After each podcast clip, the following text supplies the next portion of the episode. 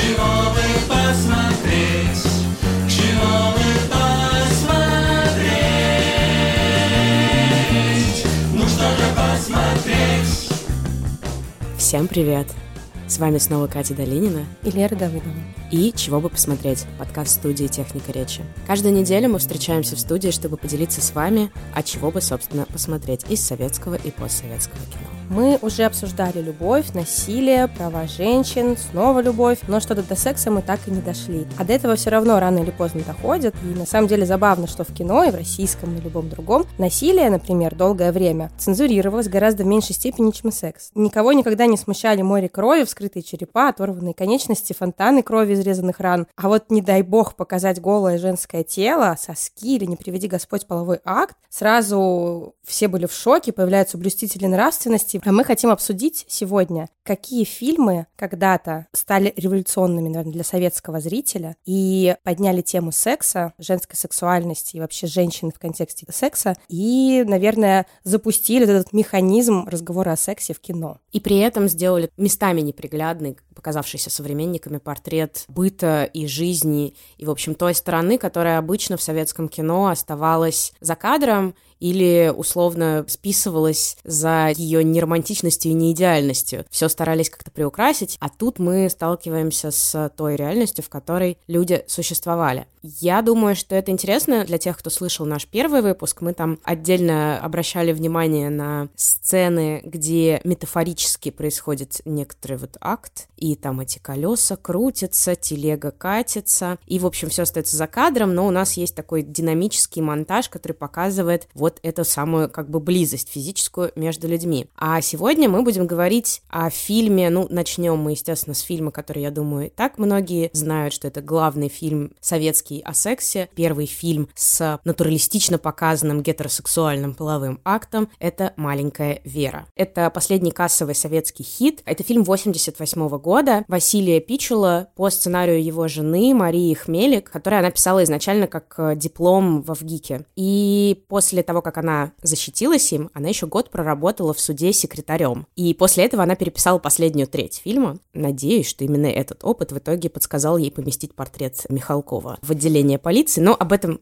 мы поговорим чуть позже. Возможно, вы знали про Василия Пичула по другой его работе, остросоциальной и всем известной. Это телевизионное шоу, сериал «Куклы», который выходил с 1994 по 2002 год. Собственно, переходя к непосредственно «Маленькой Вере», 1988 год, место действия город Жданов, сейчас это называется Мариуполь. Это промышленная застройка. Мы наблюдаем за жизнью семьи не самой благополучной, но и, наверное, не из худшего как бы сословия, скажем так. Фильм начинается с затяжной сцены скандала между родителями и девушкой. Девушку зовут Вера, она молчаливо участвует в этом конфликте, где на нее по очереди кричат и с ней как-то пытаются взаимодействовать отец и мать, и поначалу в первых сценах у нас возникает ощущение, что она такой отрицательный персонаж, а вот несчастные родители, действительно у них риторика такая, мы же стараемся, мы же тут тебе то делаем, все делаем, а ты не учишься, не работаешь, гуляешь непонятно где, еще и $20 у нее находят в сумке, а чтобы вы понимали, на тот момент хранение валюты — это вообще подсудное дело. 88-я статья, бабочка. И, собственно, Вера очень артистично разрывает эти $20. Дальше мы понимаем, что она, в принципе, просто ведет какой-то такой не очень серьезный образ жизни. Действительно, у нее нет никаких целей, мотивации, которая вела бы ее как какая-то флагманская цель. Родители при этом у нее тоже сомнительных качеств. Не очень образованная мама, у которой часто ошибки в произношении. Отец пьющий, шофер. И, в общем, это такой быт, как он есть. И он совсем не симпатичный. На тусовке она встречает молодого человека, с которым у нее завязывается роман с довольно тоже какими-то комичными сценами про «ты меня любишь» после первого же, сейчас бы мы это назвали one night stand, но как бы он оказался с продолжением, и вот после первой же совместной ночевки, после секса, который мы еще не видим, но понимаем по контексту, что он был, она у него спрашивает: «А любишь ли ты меня?» Что он отвечает, Лер? Естественно, говорит он. Еще, кстати, важно, мне кажется, указать возраст Веры, Веры, который был мне непонятен в начале фильма, но я так понимаю по контексту, что ей что-то вроде 18 лет. Я так понимаю, были некоторые повестки в училище, такие письма счастья, где тебе, значит, предлагают на выбор обучения, и ты можешь пойти дальше продолжать. Как я поняла, они уже закончили учиться, и дальше они ждут распределения. Они ждут, когда их отправят работать у государства, условно, за то, что ты получил бесплатное образование. И они не знают, куда их отправят, и когда это произойдет. А возраст мне тоже, если честно, был не очень понятен, но это такое что-то вроде 17, 18, 19, такая как бы юность, когда ты вроде уже что-то знаешь, а вроде еще особо ничего не знаешь. Там есть подсказка относительно возраста, есть компания, с которой она обычно общается, ее там друзья и девушки, и парни, и когда она там где-то в финале фильма сидит там на допросе со своим другом, он произносит свой возраст 18. Я так подозреваю, что они все плюс-минус, наверное, одного возраста. Ну, кстати, да, возможно, вот я не запомнила, что он говорит, сколько ему лет, потому что я в этот момент внимательно слушала, что же она скажет. Но, собственно, история фильма. Вот есть Вера, у Веры сложные отношения с родителями, у нее дисфункциональная семья. Господи, как часто я использую это слово в этом подкасте. И она влюбляется в некоторого ловеласа Сергея, который студент из другого класса, скажем так, он начитанный, но при этом такой же разгульный, пьющий. Он в меньшей степени пьющий. Когда она уже знакомит с родителями его ожидают как королевскую особу, там все в своих лучших нарядах, накрыли стол, наливают. Кстати, мне еще непонятно, бутылка джина бифитер в кадре. Я думаю, что они пьют не бифитер, а просто, знаешь, это традиция, когда вы делаете самогон, вы его наливаете в ту тару, которая у вас есть. И при этом, когда он выпивает одну стопочку, дальше он просит вино и говорит про вино, как бы как адекватный человек говорил бы про вино, что его нужно пробовать, грани вкуса, и на него смотрят просто как на дикаря. Нет, он абсолютно из другой какой-то прослойки города, этой жизни, этой среды. У него родители в Монголии, вероятно, по работе, они присылают ему деньги, он из обеспеченной семьи, он живет в общежитии. В общем, дальше в результате ряда перипетий их отношения с Верой стремительно развиваются. В какой-то момент они собираются пожениться, и он переезжает к ним. Дальше атмосфера максимально накаляется, и, в общем, у нас происходит такая максимальная эскалация насилия, которая в какой-то момент заканчивается поножовщиной. Отец Веры бьет ножом Сергея, он попадает в больницу, и вот у нас концовка, это как раз, я думаю, опыт Марии Хмелик из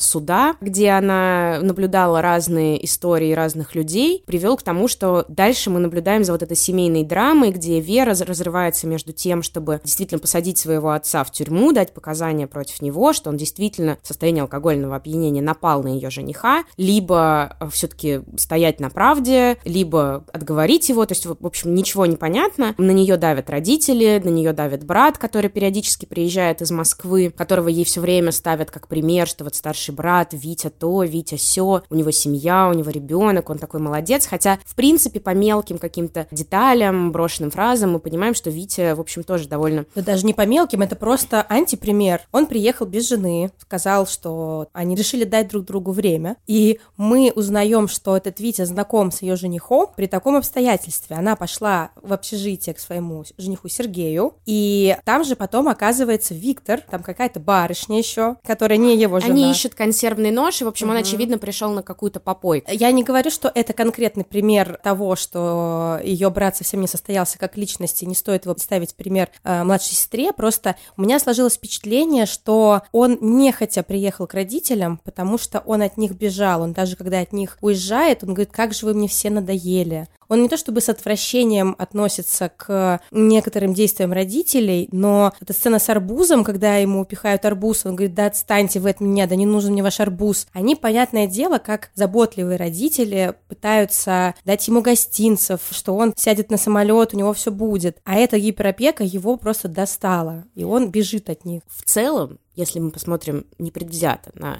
Виктора в отношении Веры, то он просто чудовищный душнило, который все время читает какие-то лекции, абсолютно не может никак не посочувствовать, не поддержать Веру, может сказать ей только курить вредно, или надо слушаться маму и папу. Ну, то есть такие фразы из учебника, сухие, абсолютно никак не привязанные к действительности. И, наверное, единственное, что он делает хорошее во всем этом фильме, это в самом конце спасает Веру от смерти, по сути. В общем, у нас есть Вера, Вера, есть ее брат, который ее бесит, есть парень Андрей, который в нее влюблен еще до знакомства с Сергеем, который тоже ее бесит. Ну, он ее бесит, но он как бы ее школьный друг. Есть Сергей, который сначала ей очень нравится, там очень красивая любовь, и в целом я бы даже сказала, что вы уже, возможно, догадались, что я не очень люблю вот эти вот ромкомы, все эти линии, а это прям как-то, ну, приятно за ними наблюдать. Я думаю, у них бы вообще все получилось, если бы не родители. Если бы они не поехали к ней домой жить. Да.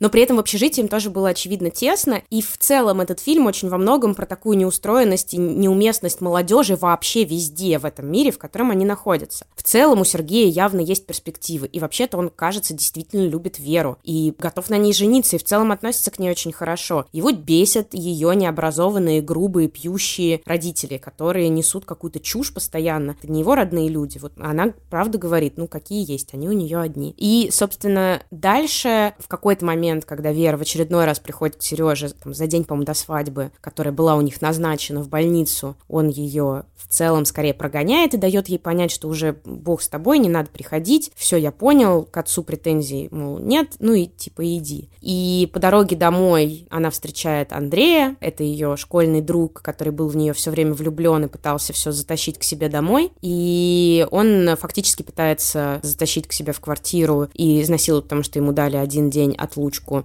и что вот все-таки столько лет она его мучила. Динамила его, сучка, целый год. Ну, а если сейчас ломаешься, эта сцена до сих пор у меня поджилки трясутся от злости. Да, это очень неприятная сцена, и после этого она приходит домой, решает выпить алкоголь, запить им таблетки, которые... Кстати, интересно, что это впервые, когда я увидела антидепрессанты в советском кино. Это 88-й год, и брат Виктор, вероятно, работает врачом в больнице, и он, видя, в каком состоянии находится Вера после того, как там была поножовщина с участием ее отца и жениха, она явно находится в угнетенном состоянии, и вот как бы Виктор выписывает ей препараты рецептурные, а Вера решает, что в целом, раз и Сергей от нее отказался, Андрей изнасиловать попытался, и дома ее никто не ждет, и в целом будущего она себя никакого не видит, она решает отравиться, и спасают ее пришедшие Виктор и Сергей. Сергей избегает из больницы, все-таки он к ней возвращается, а Виктор приходит попрощаться с родителями перед отъездом. Ну и, в общем, что мы имеем? Мы имеем советский фильм, в котором есть любовь, немотивированное насилие, очень много алкоголя, таблетки, ощущение отсутствия будущего, постоянная эскалация насилия в разных форматах, в том числе под веществами, попытка изнасилования, попытка самоубийства. И секс. Я, как обычно,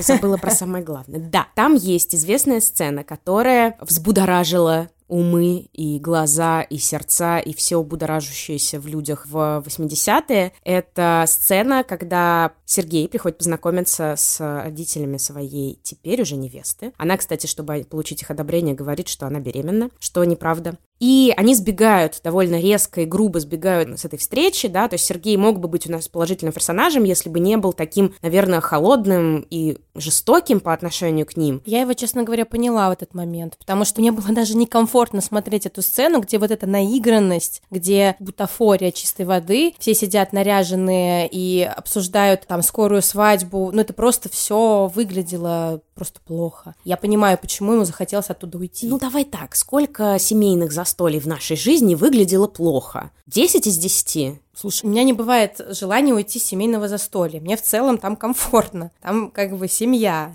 Некоторые родственники выбирают именно этот момент, чтобы спросить, почему ты не замужем и без детей, но мои родственники предпочитают говорить мне это внезапно по телефону, либо бабушка вот мне письма пишет, например. Но особенно, когда за столом чужие люди, как правило, обсуждаются какие-то общие темы. И глядя на эту сцену, я поняла, почему ему захотелось уйти, почему стало некомфортно. Слушай, захотелось там примерно всем уйти. Тут вопрос в том, что, тем не менее, можно было проявить чуть-чуть сочувствия, чуть-чуть уважения к родителям, которых ты видишь первый раз в жизни. Это все еще родители женщины, на которой ты решил жениться, и просидеть условно час, когда Вера что ему говорит, что мама отпросилась с работы, наготовила кучу еды. Они приветствуют его как умеют, они предложили ему все, что у них есть. У них есть, да, бутафорское, да, дурновкусное, но это то радушие, на которое они сейчас способны. И он их отвергает сразу. Он приходит, зная, что он будет выглядеть неуместно в каких-то гавайских шортах, футболке. Да, они не очень рады, что их дочь выходит замуж. Но они стараются проявить то радушие, на которое они способны. Поэтому мне кажется, что Сергей здесь,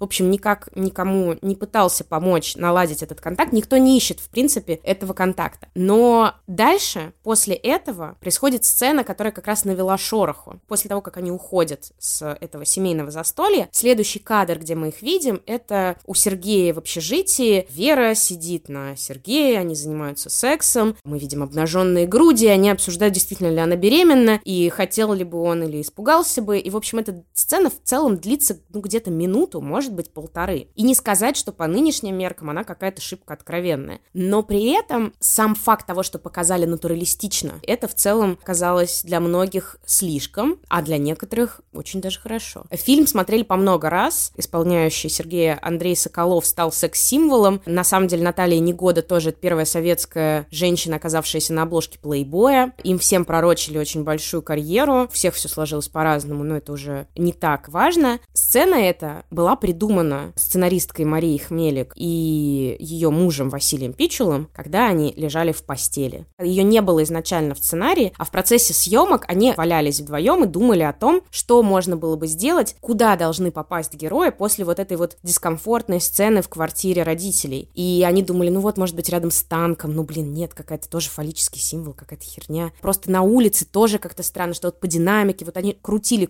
и таким образом они подумали, слушай, мы сейчас валяемся, может, они будут просто трахаться? Да, давай. Довольно долго уговаривали Негоду на то, чтобы участвовать в этой сцене, то есть изначально актеры не подписывались на участие в таком, это уже все появилось в процессе, в итоге во время самих съемок там присутствовал только оператор и актеры, и мне кажется, что для первой сцены советской вообще очень даже неплохо у них все получилось. Но если говорить об общественном принятии, то были и письма в итоге на студию о том, что нужно всех посадить, судить по уголовной статье, что нужно всех привлечь создателей за то, что они развращают общество и делают такие ужасные вещи. Но и положительные отклики тоже были. И у фильма было 6 номинаций Европейской киноакадемии, и они получили приз ФИПРЕССИ в Венеции. То есть принятие... европейскому зрителю, очевидно, это было не так шокирующе, вот эта сцена. И сама Хмелик говорит, что они смотрели довольно много восточноевропейского кино, где гораздо легче относятся к телесности и сексуальности, чем это было на тот момент в советском. Я стала спрашивать родителей, смотрели ли они что-нибудь из этого. И папа сказал, что вообще-то он не просто смотрел «Маленькую Веру», а ее привозили на корабль. Он служил на флоте с 86 по 89 год, и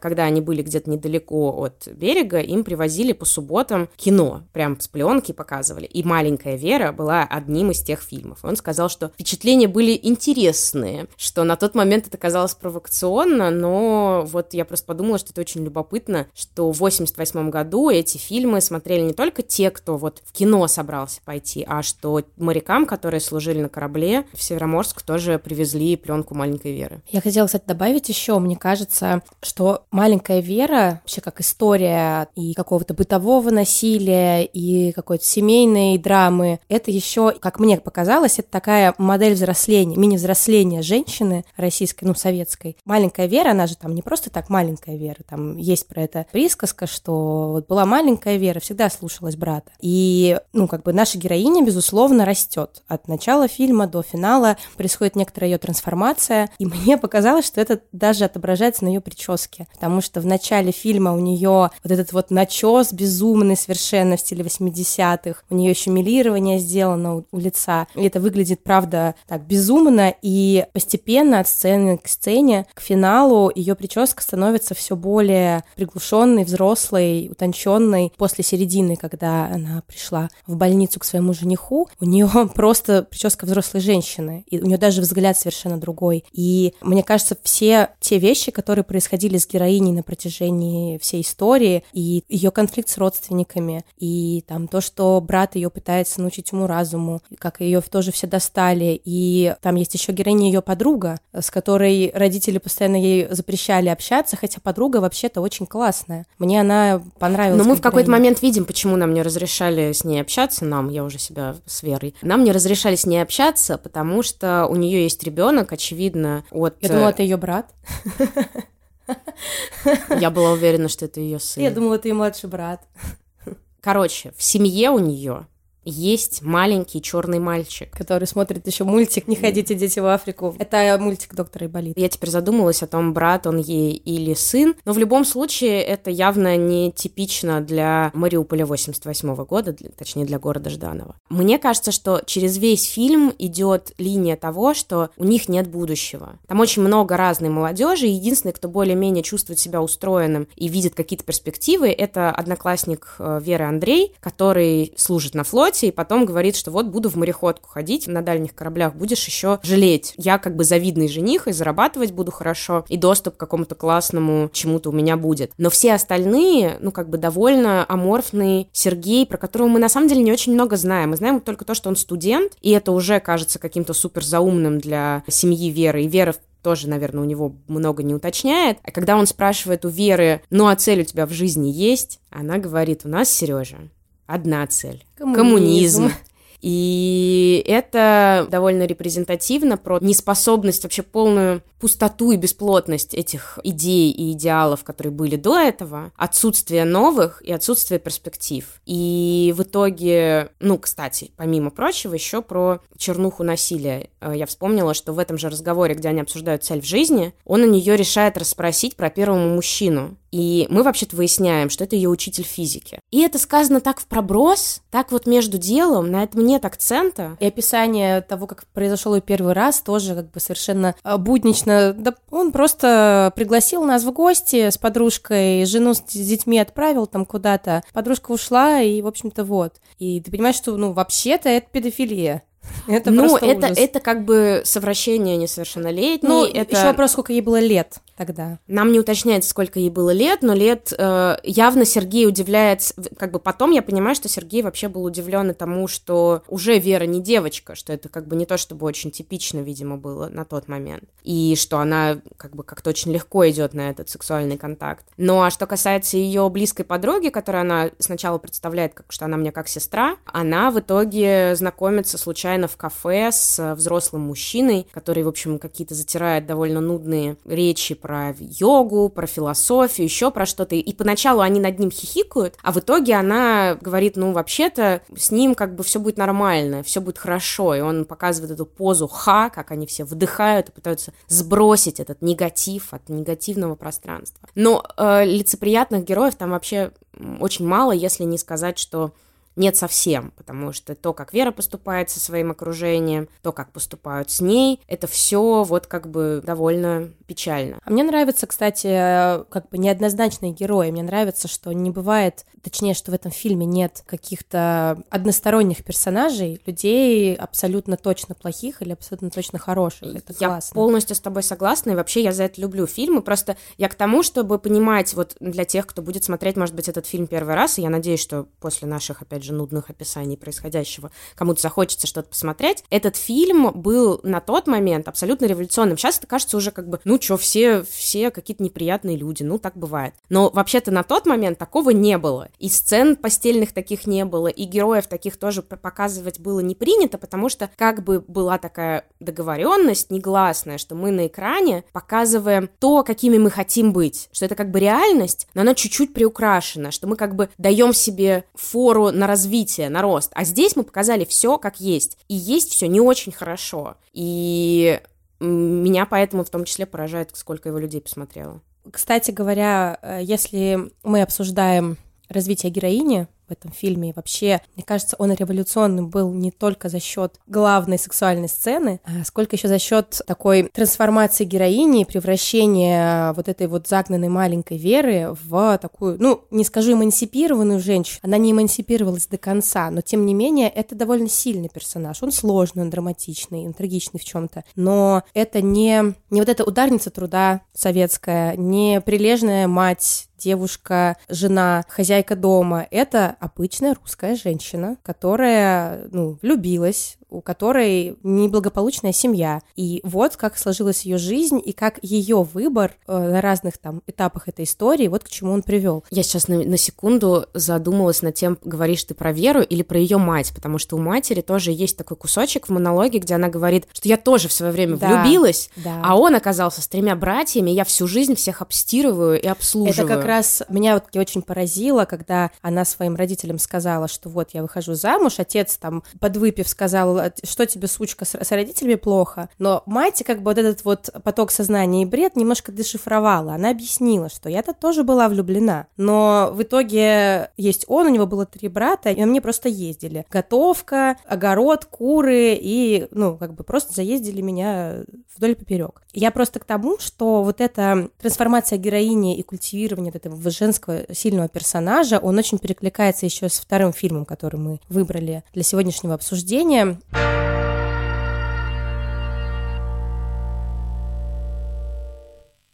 Еще один фильм, который мы сегодня решили обсудить, очень схож по своей тональности, так скажем, по теме секса и по культивированию сильного женского персонажа. Это фильм «Интердевочка» Петра Тодоровского 1989 года. Изначально он 2-серийный. Сегодня уже на стримингах лежит такая склеенная версия. Этот фильм — это экранизация популярной в то время одноименной повести Владимира Кунина, которая вышла за год до этого. Повесть была так успешна, что Кунин предложил сценарий по мотивам повести Мире Тодоровской, жене режиссера, и та предложила, значит, своему мужу снять такую историю. Причем ей пришлось уговаривать очень муторно Тодоровского взяться за съемки, потому что он, ну, и тема была, мягко говоря, скандальной, и в особенности для режиссера, который до этого вообще снимал одни военные фильмы почти. В итоге он согласился, но фильм не был полностью снят на госденьги. Мира Тодоровская тогда стала чуть ли не первой в стране, ну, одной из первых женщин-продюсеров, и она смогла найти дополнительный бюджет на фильм. И в итоге фильм стал такой пополам шведского производства и российского. С российской стороны Мосфильм дал деньги. Короче говоря, «Интердевочка» — это фильм о девушке по имени Таня. Ее играет Елена Яковлева. Многие знают ее по сериалу «Каменская». Это валютная секс-работница из Ленинграда. Но она ведет двойную жизнь. Днем она работает медсестрой в больнице, ну, работает сутки через трое. И также она оказывает секс-услуги иностранцам при валюте, работает там в гостиницах, и она и ее подруги, коллеги, разумеется, ходят по острию уголовной бритвы, потому что, во-первых, ну, их задерживают в гостиницах так называемая спецура, то есть спецотдел милиции, который занимается вот обеспечением безопасности иностранцев, надзирающим в том числе за вот секс-работницами в этих гостиницах. Более того, в это время нельзя было, не скажу, что нельзя было держать при себе валюту, но, как правило, как раз-таки людей арестовывали именно за это. Была 88-я статья, так называемая «Бабочка», за нарушение валютно-денежных операций. То есть за спекуляцию. Спекуляция, да. Люди как бы меняли деньги в обход официального курса, и, собственно, почему это вообще важно для сюжета, именно на это опираясь задерживали девушек-секс-работниц, потому что как только они выходили из номера, им нужно было быстро сбыть валюту, реализовать, и тогда как бы их могли не арестовать. В общем, очень тяжелая жизнь секс-работниц, как мы поняли сразу. В общем, в один прекрасный день один из клиентов Тани, швед по имени Эдвард, делает ей предложение. Она счастлива, она просто окрылена, все, больше ей не придется заниматься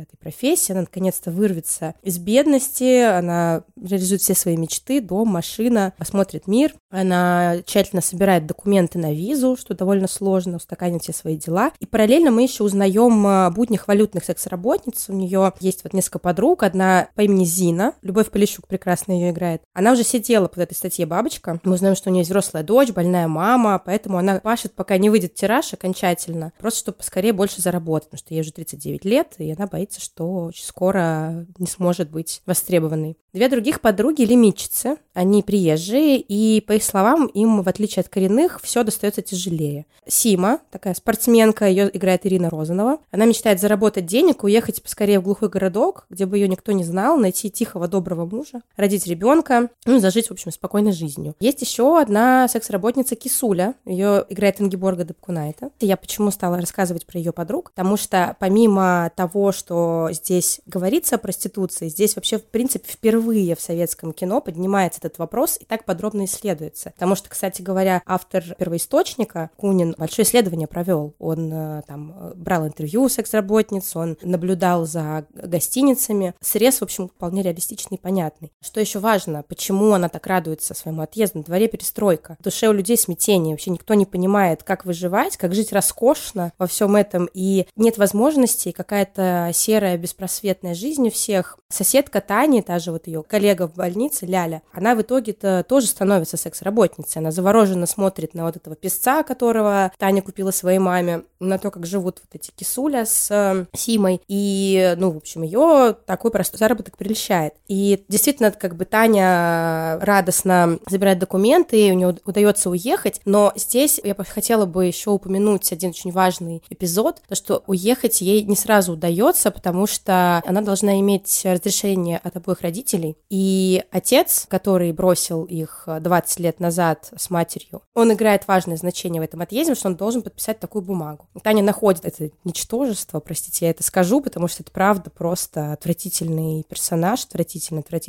Ее отец оказывается инвалидом, вахтером с женой, с двумя маленькими детьми. Он вроде бы сначала кажется каким-то не совсем, возможно, незлобливым человеком, может быть, даже хорошим, но затем, когда он слышит вот эти заветные слова, то есть нужен документ, что отец не имеет никаких материальных претензий, слово «материальные претензии» у него просто отсвечивает из глаз, и он начинает шантажировать свою дочь, которую там видит впервые за 20 лет, и просто у нее 3000 рублей, которых у Тани уже не осталось. Она все свои заработки распределила перед отъездом, там что-то отложила маме, что-то на книжку положила, и денег у нее нет. Она поэтому идет к подругам, просит у них. Подруги занять ей тоже денег не могут, и в итоге ей приходится еще раз, в общем, заняться. Пойти на последнее дело. Мне кажется, что вот именно это последнее дело, это как раз-таки та сцена секса, которую здесь можно обсуждать, если мы говорим о репрезентации секса в кино, и которую можно как бы рифмовать с прошлым фильмом, который мы обсудили, с «Маленькой Верой». Там это была сцена любви, а здесь это сцена, где мы видим только лицо актрисы Яковлевой, где условно мы прям видим, что, просто ее используют как условно такую куклу в разных позициях, она раскачивается и ждет, когда все это закончится. И дальше, мне кажется, очень яркая сцена того, когда подруги возвращаются в квартиру, куда они ее пустили. Она лежит в ванне пьяная и, в общем, похоже это состояние на некоторую истерику, ей потом прочищают желудок. Это к тому, что вот ты говоришь легкие деньги, легкость здесь такая очень условная. Я имею в виду обывательское отношение к этой профессии, все считают, что это легкие деньги, легкие заработки.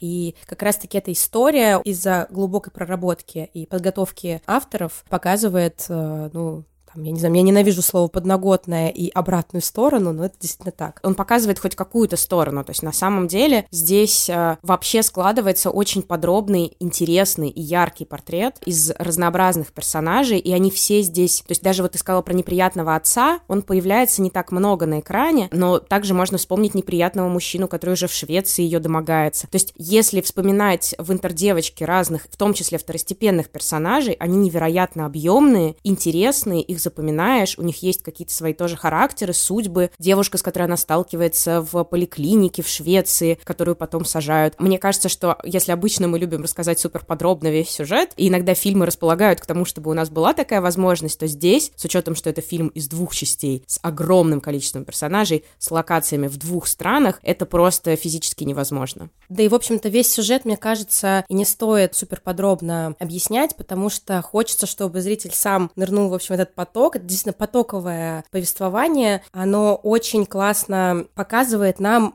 во-первых, трансформацию героини в контексте всей ее вот этой вот драмы жизненной, и еще, мне кажется, тут важно упомянуть, как показан контраст вот этих двух миров, советского и западного, несмотря на то, что фильм довольно провокационный. Он провокационный, но, скажем так, все равно даже эта секс-сцена, она довольно, мягко снята, то есть там нет какой-то откровенной такой жести и эротики, но вот именно противостояние советского мира, где все как бы делается украдкой, исподтишка, все бедные, несчастные, все мечтают или вырваться оттуда, или как-то смириться вообще со своей жизнью, он оказывается в итоге обетованной землей, домом, куда ее тянет из-за границы, куда она попала по собственному желанию. И есть западный мир. Изначально он кажется нам богатым, стабильным, свободным, полным возможностей. И на деле героиня там, оказывается, никому не нужна, она даже работу не может найти, потому что ее русский диплом не действительно. Она может там устроиться, но мне кажется, кажется, что там просто это требует большего времени, ей нужно год проходить обучение, переподтверждать диплом. Они говорят там о том, что там более устроенный быт. И мне кажется, что это важный момент. Там тоже есть свое какое-то дерьмо, очевидно,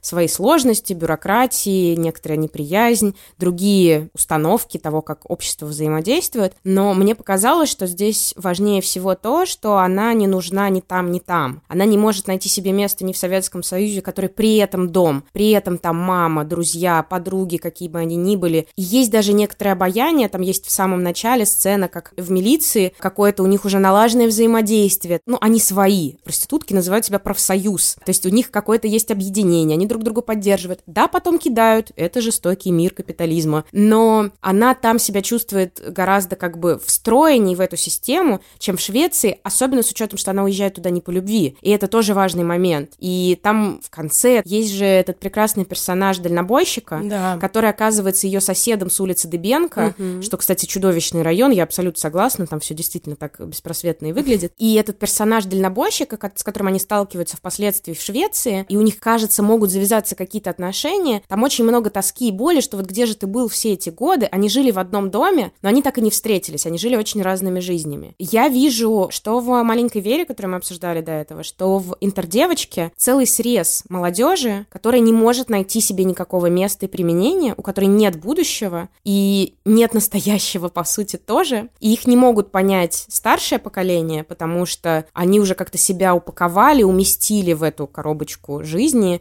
ожидания от социума и к социуму. И, ну, это огромная трагедия. Я вижу в этом чудовищную трагедию целого поколения людей. И мне кажется, что, как ни прискорбно, сейчас вот это ощущение отобранного будущего как никогда актуально. И, кстати, немножко перекликается для меня, по крайней мере, немножко с межсезоньем. Да, мы обсуждали его несколько выпусков назад. Я согласна, что вот это отношение между поколениями, ребята молодые, которые ищут себя, и у них не получается себя найти, и в итоге этот молодой бунт заканчивается самоубийством, в принципе, здесь, может быть, не такой же паттерн, но действительно очень схожий. Мне еще это напомнило фильм «Ника» по сценарию Юли Гулян. Тоже классный фильм про девочку, которая не может найти себе место в реальности. Я вижу какое-то такое большое количество фильмов о нашей молодежи, которой нигде нет места. И что-то да это говорит, наверное. Мне кажется, если возвращаться еще к теме секса, если в связке рассматривать фильмы «Маленькая Вера» и «Интердевочка», что, кстати говоря, часто делают, их, правда, смотрят как два маяка на просторе секс-фильмов вообще советских, если такие вообще есть. Мне кажется, это вообще единственные секс-фильмы советские. И там секс становится для героев, вот тех самых неприкаянных людей, которые ищут какое-то место в жизни, какой-то смысл, какую-то возможность жить ту жизнь, которую ты хочешь жить, как будто бы только единственным действием, где ты можешь что-то контролировать, где ты можешь сам выбирать. При этом в «Интердевочке» на поверхности как бы нам кажется, что вот и Таня, и ее там подруги в какой-то смысле эмансипированы, они там сами зарабатывают, у них хорошие деньги, но при этом они все равно загнаны в угол. Они загнаны в угол и в этой профессии, и Таня, казалось бы, получившая свободу, получившая предложение выйти замуж и ехать в Швецию, все равно загнана и там. Она переезжает в Швецию, там сначала все ее мечты сбываются, ей покупают машину, ей покупают любые вещи. Мы видим, как ее там новоявленный муж потеет, глядя на цены. Затем он ей доступно объясняет. Вот смотри, он берет калькулятор, набирает свою зарплату и показывает, куда уходят деньги каждый месяц и сколько остается. Она понимает, что нет, это не мечта, это не та жизнь, которую я всегда хотела. Это просто бледное подобие той жизни, которую когда-то могла бы быть моей. Ну что, бытовуха есть и здесь. В лице одной вот этой вот Тани мы наблюдаем, как поколение советских людей столкнулись с тем, как выглядит капитализм. Ты думал, что это мечта, где все будет очень красиво, денег будет очень много. А тут вдруг оказалось, что нужно считать деньги, нужно думать о том, куда ты их тратишь, платить по счетам, кредитная карта, это, в общем, тоже какое-то обязательство. И оно все стало довольно реалистично. Вообще в фильме «Интердевочка» намешано огромное количество тем, и секс даже кажется действительно в нем не самый важный, потому что отдельно, я думаю, мы могли бы сделать разговор про боль эмиграции, да, про трагедию людей, которые уехали и, например, не могут вернуться вернуться, про предательство друзей. И тоже здесь мне вспоминается фраза, которая звучала еще в «Маленькой Вере». Все люди братья, но у некоторых почему-то разбиты лица. И вот в истории развития отношений Тани с ее коллегами похоже на иллюстрацию именно этого. Они вроде друг друга поддерживают и друг за друга держатся, но в итоге, когда представляется выбор выбрать, ты себя защищаешь или кого-то сдаешь, то ты сдаешь. Но из-за того, что Кисуля ее скрысила, Таня просто не может вернуться на родину. Кисулю взяли с валютой, и она сказала, что это валюта Тани, которая находится в Швеции, и все, и как бы Тане просто связаны руки. Она не может вернуться к своей маме, по которой страшно скучает, по Ленинграду, по которому тоже страшно скучает. И это еще плюс не только трагедия миграции, а это, как ты правильно сказала, трагедия поколения, целого поколения, которое и там плохо, и там не ждут. Ну и вообще мне понравилось, что там еще есть рабочая драма, что мы видим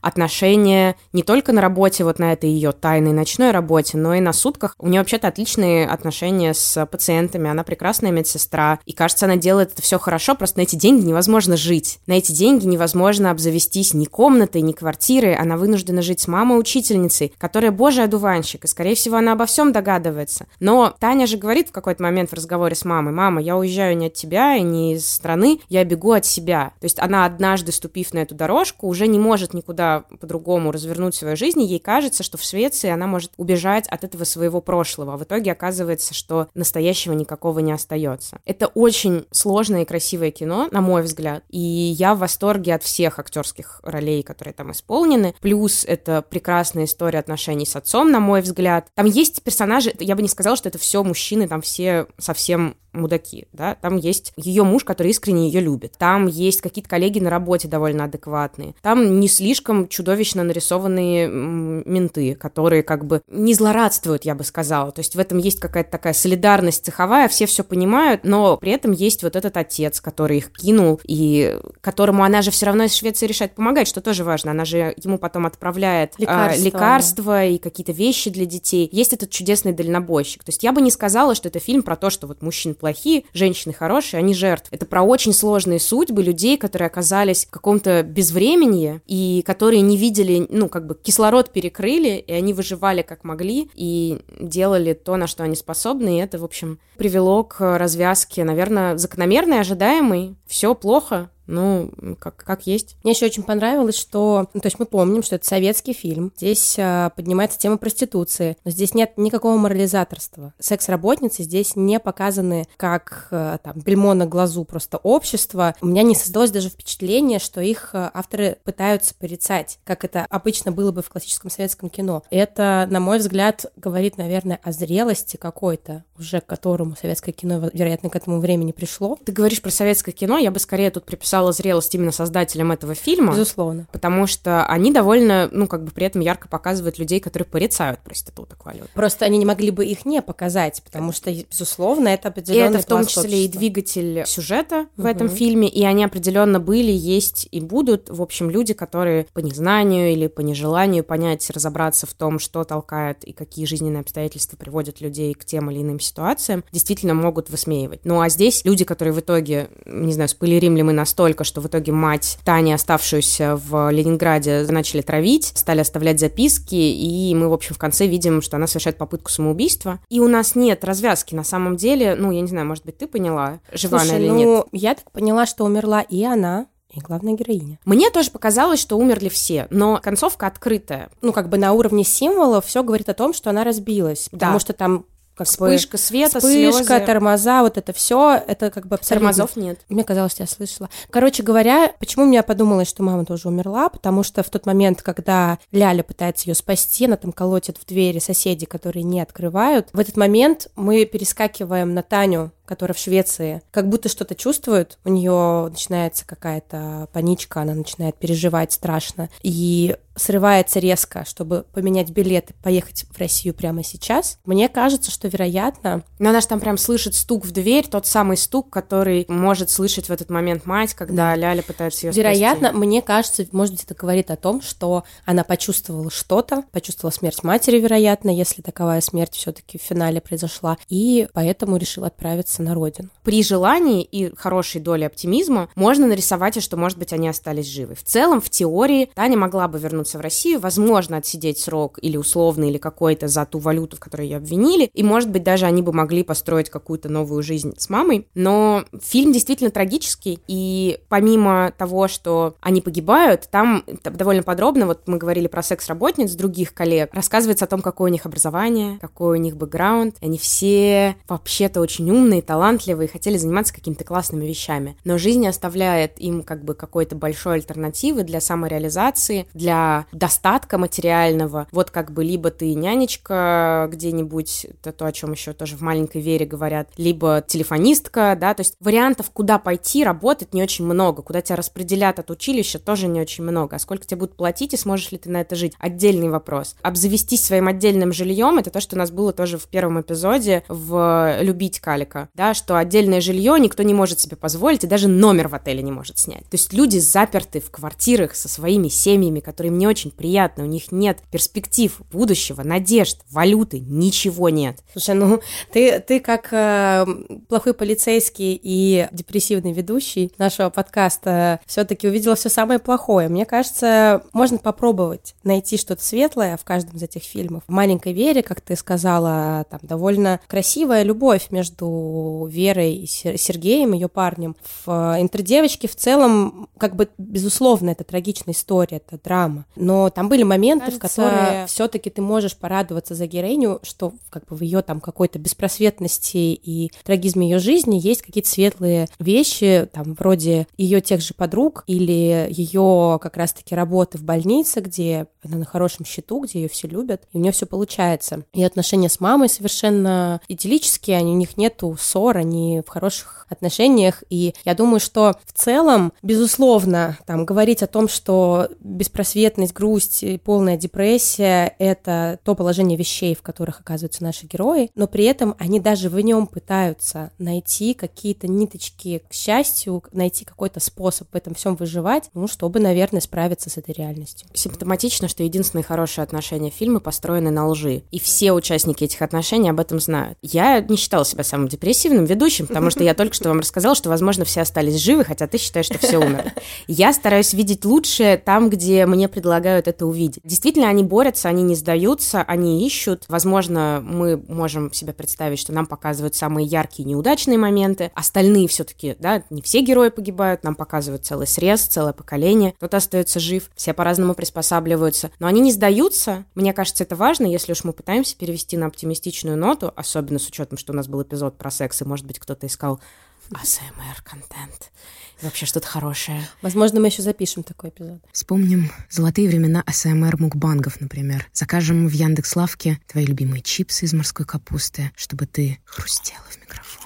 А мне мороженое соленая карамель, чтобы я страстно скребла ложкой по стенкам стаканчика. Ну и нашим продюсерам тоже придется что-нибудь взять. Пусть шелестят оберткой муравейника или с тихим шипением открывают бутылку грейпфрутового лимонада.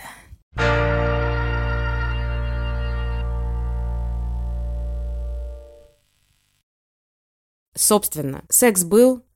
Эпизод получился. Ну, даст бог. Кажется, что, несмотря на то, что, возможно, вероятно, вы ожидали разговора о сексе, о каких-то репрезентациях, о техниках и прочем, ну, в кино... Кино.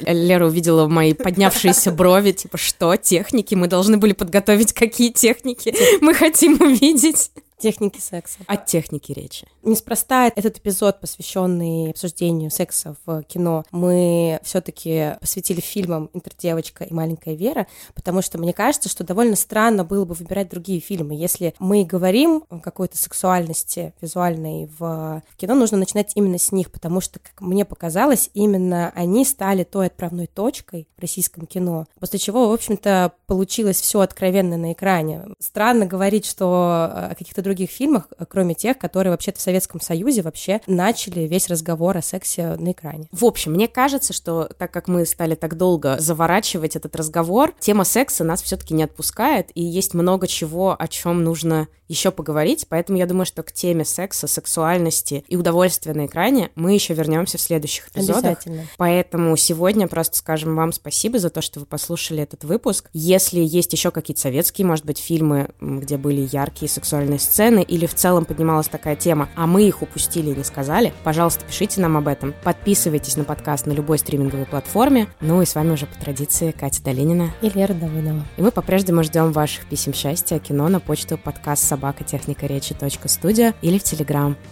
@техника_речи. Все есть в описании.